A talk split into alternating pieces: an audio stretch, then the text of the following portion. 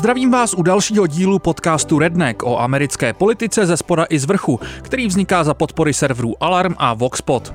Po druhé vás vítám po dvoutýdenní pauze, ale pro ty z vás, kterým tato periodicita nevyhovovala, mám hned z kraje dobrou zprávu. Od začátku února se vrátím opět k vydávání nových dílů každý týden. Vypadá to, že se mi tuto periodicitu podaří udržet alespoň do konce primárek, tedy do června, a pak se uvidí.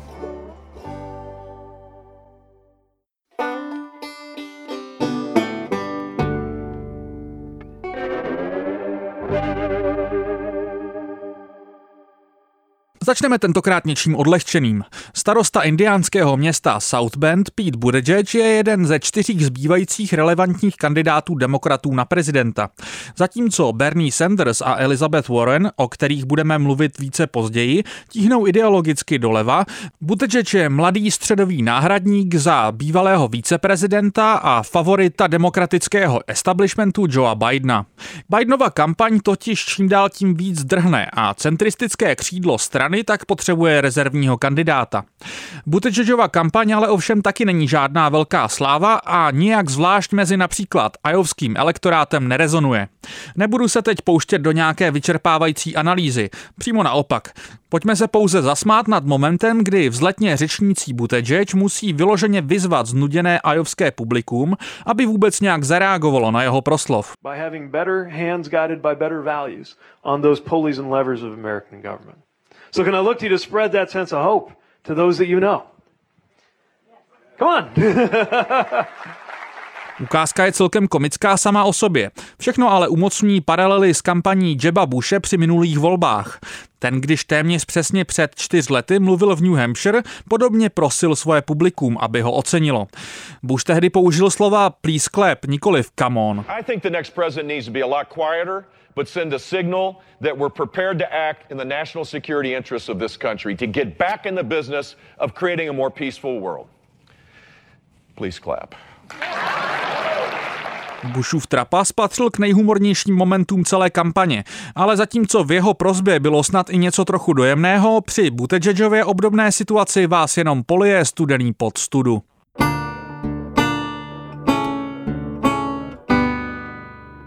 V jednom z nedávných dílů jsem mluvil o kroku Trumpovy administrativy, který má připravit o poukazy na jídlo na 700 tisíc nejchudších Američanů. Teď se proti tomuto drastickému kroku spojilo 14 států, okres Washingtonu DC a město New York, které společně hodlají žalovat ministerstvo zemědělství. To za krokem totiž stojí. Žalobě dominují především severovýchodní státy, ale najdete tu i například Minnesota, Kalifornii, Nevadu nebo Oregon.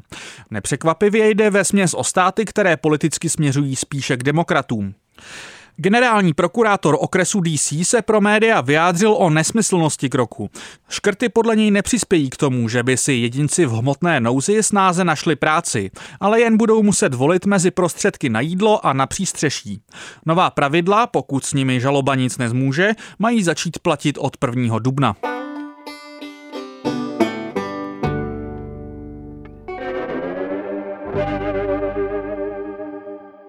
Spojené státy se v posledních dekádách potýkají s krizí zneužívání opiátů. Krize je obřích rozměrů a často je přirovnávána, co se počtu mrtvých týče, k válce ve Větnamu. V té zemřelo téměř 60 tisíc amerických vojáků. Doposud bylo odhadováno, že drogy v čele právě s opiáty zabíjí ve Spojených státech podobný počet lidí za každý rok, alespoň tedy v posledních letech. Nová studie Pensylvánské univerzity a univerzity v Georgetown ale upozorňuje, že ve skutečnosti je číslo mrtvých ještě daleko vyšší. Výzkumníci rozporovali číslo 63 tisíc, což je počet úmrtí, které měly drogy způsobit za rok 2016. Studie tvrdí, že definice, pomocí které bylo toto číslo stanoveno, je příliš úzká. Neobsahuje úmrtí způsobené infekčními chorobami bezprostředně spojenými s užíváním drog, neštěstí způsobená vlivem intoxikace anebo například sebevraždy pod vlivem. Při zahrnutí těchto úmrtí a dalších došly jenom za rok 2016 k ještě děsivějšímu číslu 142 tisíc. Drogová epidemie zabíjí daleko víc lidí, než předpokládáme. To je hlavní, co se snažíme ukázat, říkají výzkumníci. V minulém díle jsem zmiňoval chystaný protest za práva držení zbraní, který se chystal ve virginském Richmondu v reakci na nové regule plánované demokraty, kteří jsou nově ve státě u moci. Protest se konal v pondělí 20. ledna. Účastnilo se ho asi 22 tisíc lidí a k žádnému násilí nakonec nedošlo. To ale neznamená, že to nebylo drama. Po proběhnutí protestu by bylo záhodno přidat ještě pár poznámek. Jednak bych rád zdůraznil, že nešlo o protest čistě v režii pravicových aktivistů. Přidali se k němu například i někteří příznivci místní antify. Ti například upozorňovali na to, že tvrdší regulace zbraní ve Spojených státech často dopadá nejvíce tvrdě právě na rasové menšiny, které se pak mohou hůře bránit. To není zas tak neobvyklý pohled na americké levici. V posledních letech ho asi nejslavněji hájí rapper Killer Mike, který je zároveň hlasitým podporovatelem Bernieho Sanderse. To neznamená, že by se aktuálního protestu neúčastnilo spoustu radikálních pravicových aktivistů. Vidět jste zde mohli členy neofašistických Proud Boys nebo podle reportérů na místě jedince s nášivkami s nápisem Right Wing Death Squad.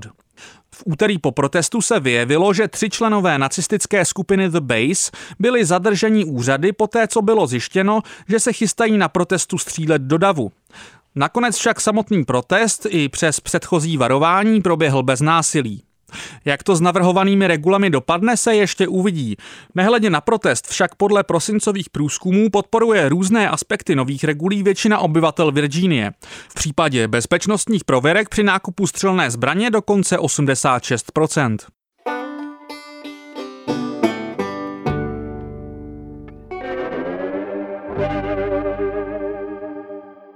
Několik dílů jsem se tomu vyhýbal, protože kde vůbec začít. Ale teď je přesně správný čas. Musíme si promluvit o Berním. A pojďme se do toho vrhnout rovnýma nohama.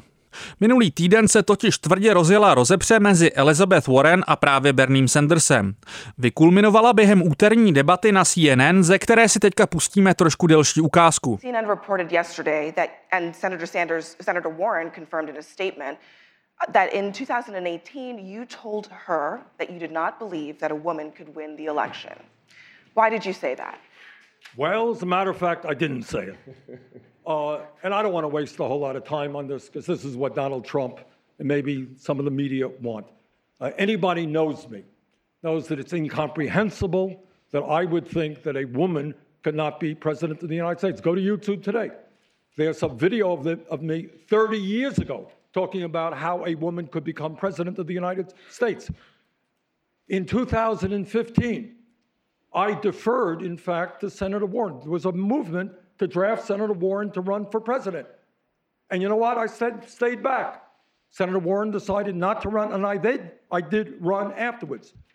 Hillary Clinton won the popular vote by 3 million votes. How could anybody in a million years not believe that a woman could become president of the United States. And let me be very clear if any of the women on this stage or any of the men on this stage win the nomination, I hope that's not the case. I hope it's me.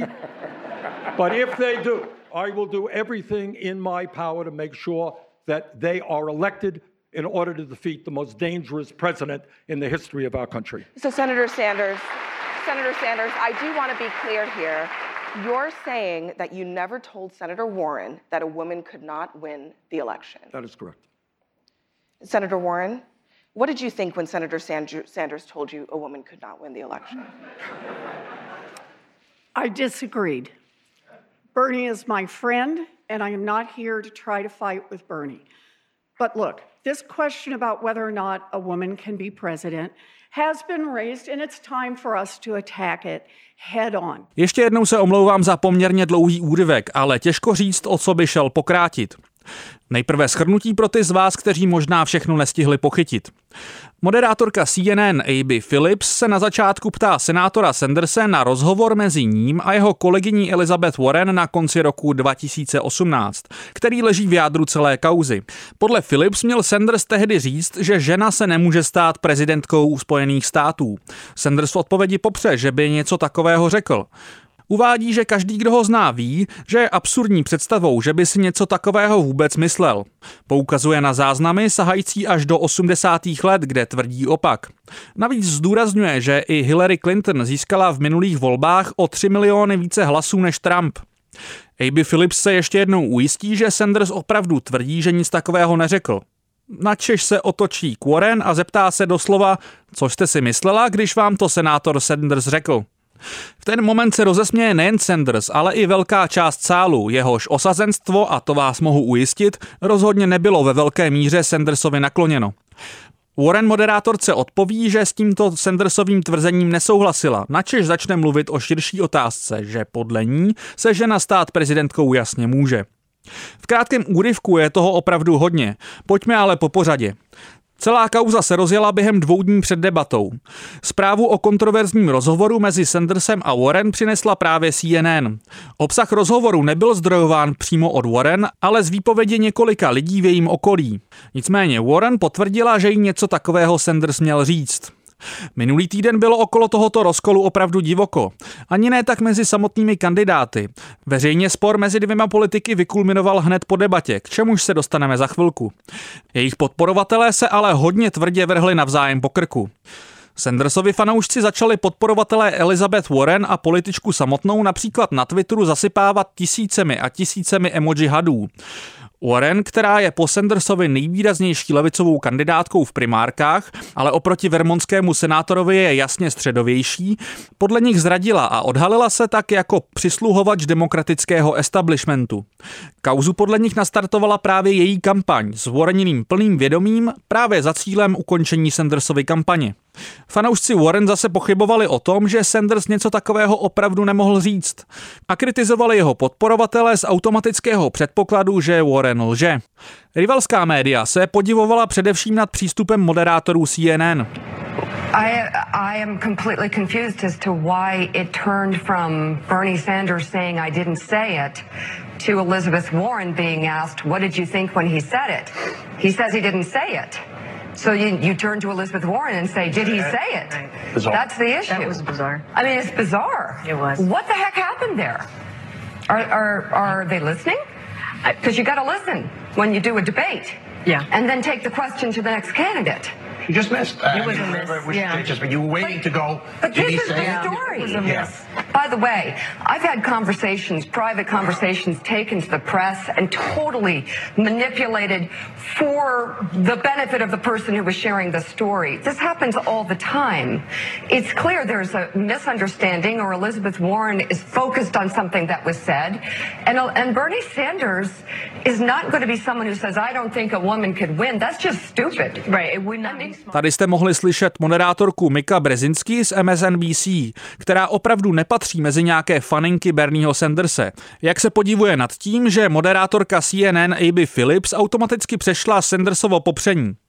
Březinský dále říká, že považuje představu, že by něco takového Sanders řekl za naprostou hloupost. Nedlouho po samotné debatě začalo kolovat video zloučení kandidátů bezprostředně po jejím skončení. Ve videu se střetli Warren a Sanders a velmi ostentativně si nepodali ruku. Byť dle videa to vypadá, že Sanders nejprve chtěl, pouze Warren podanou ruku ignoruje. Oba kandidáti si vyměnili několik vět, než je přerušil třetí politik Tom Steyer. Následoval necelý den hořečných spekulací, co si tak asi kandidáti mohli říkat, než CNN vydalo zvukovou stopu, kterou si teď můžete poslechnout. I think you called me a liar on national TV. What? I think you called me a liar on national No. TV. Let's not do it right now. You want to have that discussion, we'll have that Anytime. discussion. You called me, you told me, Warren přichází k Sandersovi a říká, mám pocit, že jste mě označil za lhářku v celostátním vysílání. Sanders odpovídá, nemluvme o tom teď, pokud se o tom chcete pobavit, můžeme se o tom pobavit. Vy jste za lháře označila mě, víte co, opravdu se o tom nebavme teď. V ten moment je přeruší Steyer, který říká Sandersovi, že ho jen chtěl pozdravit. Od tohoto momentu na konci debaty toho od obou politiků ke kauze příliš nepadlo. Toto pondělí se pak oba účastnili vzpomínkového pochodu za Martina Luthera Kinga. Událost jak Warren, tak Sanders evidentně pojali jako gesto. Během celého pochodu šli společně, část vyloženě zaklesnutí navzájem do sebe. Na mnoha fotkách se objevují ještě po boku třetí kandidátky, kongresmenky z Havaje Tulsi Gabbard, které se budu trochu věnovat v následujícím segmentu. Ta je oblíbená u fanoušků Bernieho Sanderse a naopak je nenáviděná středovým establishmentem demokratů, převážně kvůli svým protiválečným postojům. Celá kauza tak skončila stejně rychle, jako se zjevila. Warren i Sanders jasně dali najevo, že pro ně není dál co řešit. Navíc to udělali takovým způsobem, který by mohl uklidnit některé Sandersovy fanoušky. Opatrným pokynutím ze strany Warren směrem nalevo. Středovější demokraté by si navíc zajisté přáli, aby se do Sanderse strefovala dál. Někteří i za cenu toho, že by jí rozkol smetl také. Střed byl zažehnán, ale co se tedy reálně stalo během diskutovaného rozhovoru i v posledním týdnu? Osobně se přikláním k variantě, že vědomně nelhal ani Sanders, ani Warren. Je možné, že si svou výměnu oba přebrali po svém. Warren se o kontroverzním rozhovoru zmínila několika lidem ve svém okolí, přesně se o něm dozvěděli mimo záznam někteří novináři a vše teď vykulminovalo dost možná s popíchnutím ze stran lidí, kteří by Sanderse a Warren rádi rozhádali. Sanders nepopírá, že se v rozhovoru s Warren bavil o roli genderu v prezidentských volbách. Tvrdí však, že pouze říkal, že gender jako zbraň v případě ženské protikandidátky bude rozhodně používat Donald Trump, stejně jako to dělal proti Hillary Clinton. Lze si představit, že se s Warren v tomto bodě špatně pochopili. V této verzi události, a zdůrazňuji, že jde jen o moje domněnky, zůstávají vyset nevysvětlené dvě věci. Jednak je trochu zarážející, že by si Warren mohla myslet, že Sanders skutečně nevěří možnosti, že by se žena mohla stát prezidentkou. Ostatně, jak je nejen jí velmi dobře známo, Sanders při minulých volbách zahájil svou prezidentskou kandidaturu teprve v reakci na to, že ona sama kandidovat odmítla. Sám by prý její kandidaturu tehdy preferoval. Víc si mimo jiné o tomto aspektu kauzy můžete přečíst v mém několik měsíců starém profilu Elizabeth Warren na Alarmu, který najdete pod titulkem Život Elizabeth Warren je příběhem americké střední třídy. Dokáže ji ale zachránit? Možná v tomto bodě došlo ke zkreslení až tichou poštou mezi Warren, osobami, kterým o rozhovoru se Sandersem říkala, a reportéry.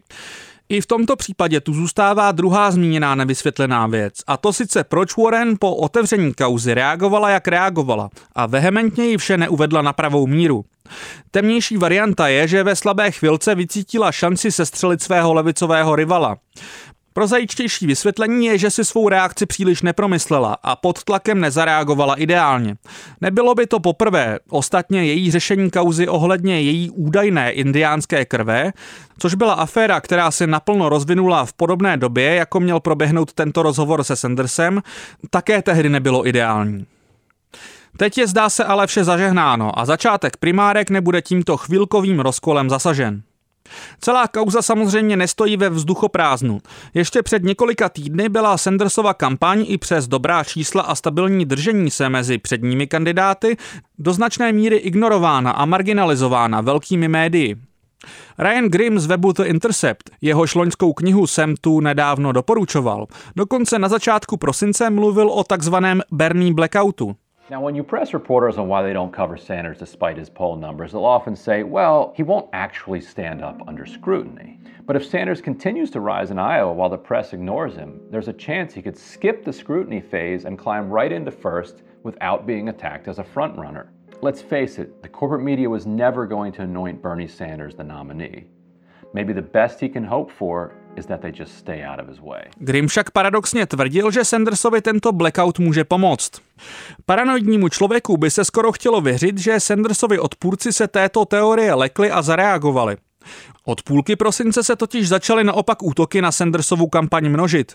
Po britských volbách, ve kterých totálně propadl Jeremy Corbyn a Labour, se krátce rozjela snaha označit Sandersovu kampaň za antisemitskou, což byl element, který rozhodně pomohl k porážce právě Corbyna v Británii. Především proto, že Sanders je sám nejvýraznějším židovským kandidátem na prezidenta za celou historii Spojených států, se ale tento útok vůbec neujal. Více si o mém náhledu na srovnání americké a britské levice můžete přečíst na Českém rozhlasu Plus v komentáři s názvem Paralely mezi Corbynem a USA jsou líné. Corbyn prohrál, protože váhal o Brexitu. Cynikovi by se chtělo říct, že co nevyšlo s antisemitismem, se teď Sandersovi rivalové pokusili oživit obviněním z mizoginie. A u některých, kteří hádku mezi Warren a Sandersem přiživovali, bych asi nebyl daleko od pravdy. Zatím ale nevyšlo ani to a tak panika ve středovém křídle demokratů sílí. Zatímco kampaně ostatních kandidátů spíše upadají, jako v případě Bidena, nebo najeli na vrchol v druhé půlce loňského roku a teď trochu stagnují, což je případ Elizabeth Warren, nebo dokonce nikdy nenabili příliš na síle, jak je tomu u Buttigege, ta Sandersova má stabilní sílu a momentálně se zdá, že vyvrcholí přesně v ten správný moment. Nedávný průzkum CNN ukazuje, že v Iově Sanders konečně předstihl právě Bidena. Nicméně právě v prvních dvou státech, v Iově a v New Hampshire, vypadaly Sandersovi šance celkem solidně už nějakou dobu. Bezpečnější zónou by pro viceprezidenta Bidena měly být další dva státy, Nevada a především pak Jižní Karolína, kde by mu dle teorie měly k vítězství na pomoci hlasy zdejší početné afroamerické komunity. I tam to ale v poslední době začíná vypadat komplikovaněji. Například zdejší afroamerická zastupitelka Dali Myers, která doteď podporovala právě Bidena, před několika dny oznámila, že odteď podporuje Sanderse, který podle ní skutečně bojuje za ty zapomenuté.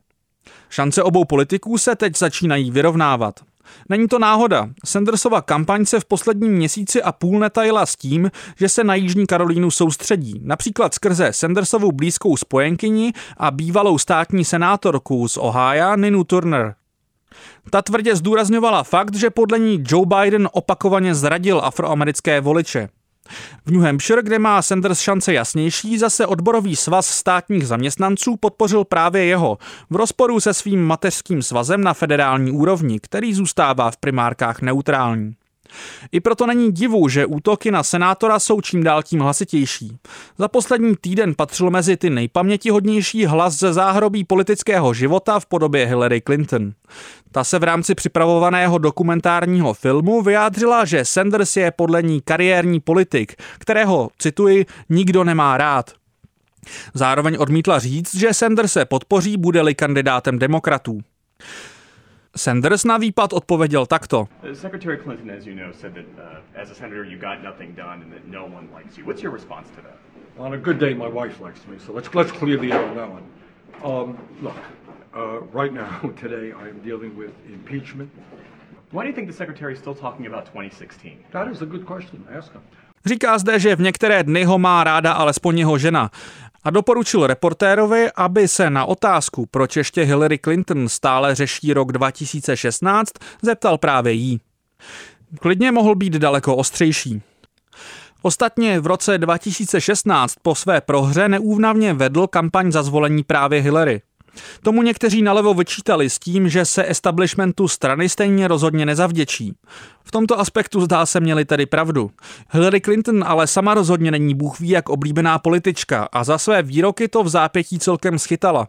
Od té doby už stihla změnit názor a slíbit, že Sanders se podpoří, bude-li kandidátem.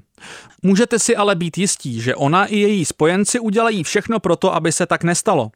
Ostatně podle informací Fox News je i bývalý prezident Obama nesvůj ze síly Sandersovy kampaně a považuje ho za nevhodného kandidáta proti Trumpovi. Veřejně své obavy však zatím jasně nevyjádřil.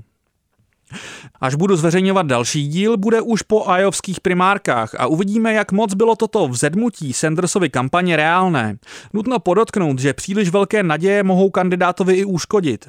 Když američtí novináři věští z logru po každém novém státě, ve kterém primárky proběhly, může narrativ sílící kampaně v kombinaci s byť třeba silným výsledkem druhého místa být značný problém. Zůstaňme ještě na chvíli u Hillary Clinton. Té se totiž v posledních dnech týkala ještě jedna zpráva, a poměrně komická. Bývalou první dámu, senátorku a ministrini zahraničních věcí se totiž rozhodla žalovat v dnešním díle už také zmíněná kongresmenka Tulsi Gabbard. Gabbard také vede svou prezidentskou kampaň a poté, co se během jedné debaty obula do své rivalky senátorky Kamaly Harris, se pro změnu do Gabbard obula právě Hillary Clinton. Clinton označila v jednom podcastu Gebert v podstatě za ruského agenta, což se kongresmence z Havaje, která má za sebou i službu v americké armádě, příliš nelíbilo. Žaluje proto Clinton za pomluvu o 50 milionů dolarů. Celá kauza asi bude poměrně zábavná na sledování. Ale jakkoliv musím přiznat, že jsem rád, že výrazné postavy z řad demokratického establishmentu někdo nenechává jen tak mávat mekartistickým obviněním z pokoutné spolupráce s Ruskem kdykoliv, kdy se někdo z jejich kolegů projeví pacifisticky, a jakkoliv musím přiznat určité sympatie ke Gebert právě kvůli jejím protiválečným postojům a zastání se Bernieho Sanderse, Nejsem vůči havajské zastupitelce bez výhrad. Co mi na kongresmence vadí, nejsou podle všeho zcela vymyšlená obvinění z ruských vazeb, ale dlouhodobé sympatie, které Gebert má k indickým hinduistickým nacionalistům v čele s premiérem Indie Narendra Modím. K Modímu se chová servilně velká část amerických politiků i miliardářů ze Silicon Valley, ale Gebert je v tom hravě předčí.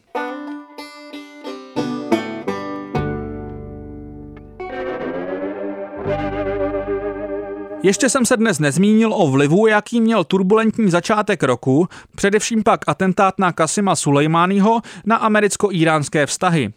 Další zpráva je takový mikropříběh, který podle mě dobře ilustruje bezskrupulóznost Trumpovské Ameriky.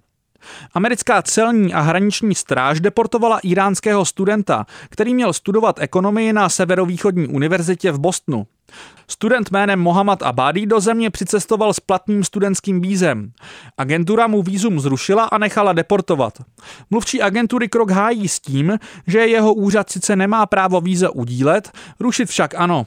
Případ ovšem komplikuje, že Abadimu byl znemožněn přístup k jeho právníkovi, což není zas tak neobvyklé. Při imigračních procesech jde často skrze různé ústavní kličky řádný proces stranou. Ale navíc měl federální soud deportaci pozastavit a nařídit slyšení na následující pondělí. Pohraničníci soudní nařízení ignorovali a studenta stejně deportovali. V následující úterý pak soudce případ ukončil s tím, že po deportaci nemůže nějak pokračovat, jelikož dle jeho vlastního názoru nemá on sám pravomoce na to nakázat úřadu zařídit návrat studenta. Právnička Susan Church, která Abadiho zastupuje, upozornila místní rozhlas, že studentův případ není vůbec ojedinělý. A u Iránu zůstaneme i u dnešní poslední zprávy, která se nám tak trochu prolíná s historickým okénkem. Týká se totiž prezidentských voleb v roce 1980 mezi Jimmym Carterem a Ronaldem Reaganem a také bajné krize, kdy byli zaměstnanci americké ambasády v Teheránu drženi jako rukojmí. Několik dekád kolovala spojenými státy teorie, že Reaganova kampaň byla v kontaktu s rodícím se iránským režimem, aby pozdržela vydání rukojmích a Ronald Reagan tak získal ve volbách výhodu nad Carterem. Naopak vydání rukojmích před volbami by totiž pomohlo šancím Cartera. Rukojmí byli propuštěni přesně v den Reaganovy inaugurace. Vášnivým proponentem teorie kontaktu mezi Reaganem a Iránci byl investigativní novinář Robert Perry, který před dvěma lety zemřel, aniž by se mu jí podařilo bezvýhradně dokázat. Teď však na konci prosince vše vyplulo na povrch skrze dokumenty z pozůstalosti Davida Rockefellera zveřejněné v New York Times. Reaganova kampaň se právě skrz Rockefellera skutečně snažila udělat všechno v jejich silách, aby pro ně předčasnému propuštění zabránili.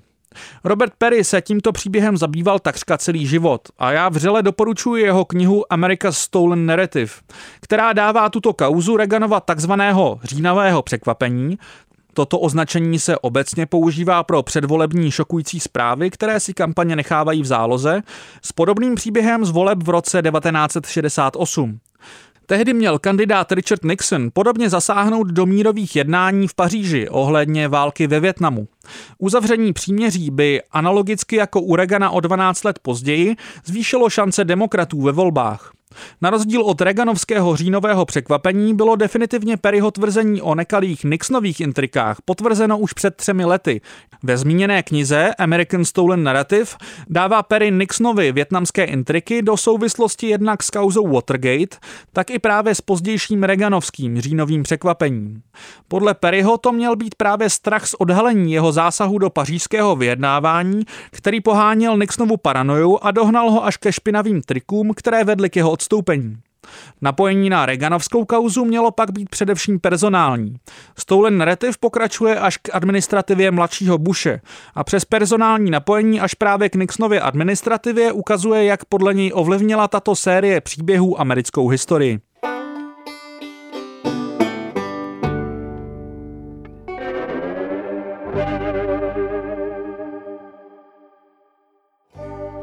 A tímto novým odhalením a knižním doporučením dnes končím.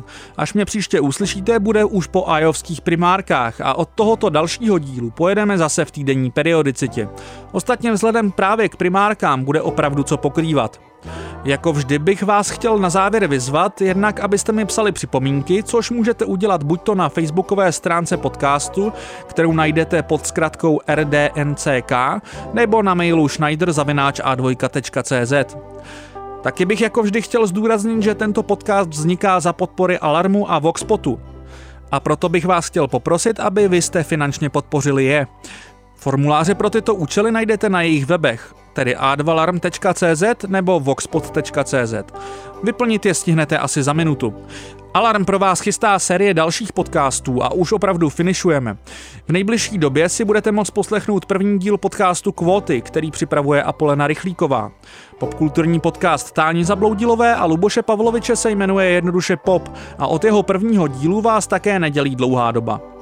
Pokud se dá věřit zvěstem, co jsem zaslechl, bude první díl překvapivě náboženský, ať už to znamená cokoliv. Poslední ze série bude politický podcast Pavla Šplíchala a Jana Bělíčka, který se k mému věčnému zklamání nakonec nebude jmenovat Rudé trenky, nýbrž kolaps. K odběru podcastu Redneck a brzy i těchto dalších se můžete přihlásit na Soundcloudu, Spotify, Apple Podcast nebo například Player FM. Pokud si nejste jistí, jak Redneck dostat do vašeho telefonu, zkuste mi napsat a já vám poradím. Teď už se s vámi loučím a těším se příště už ve víru primárek.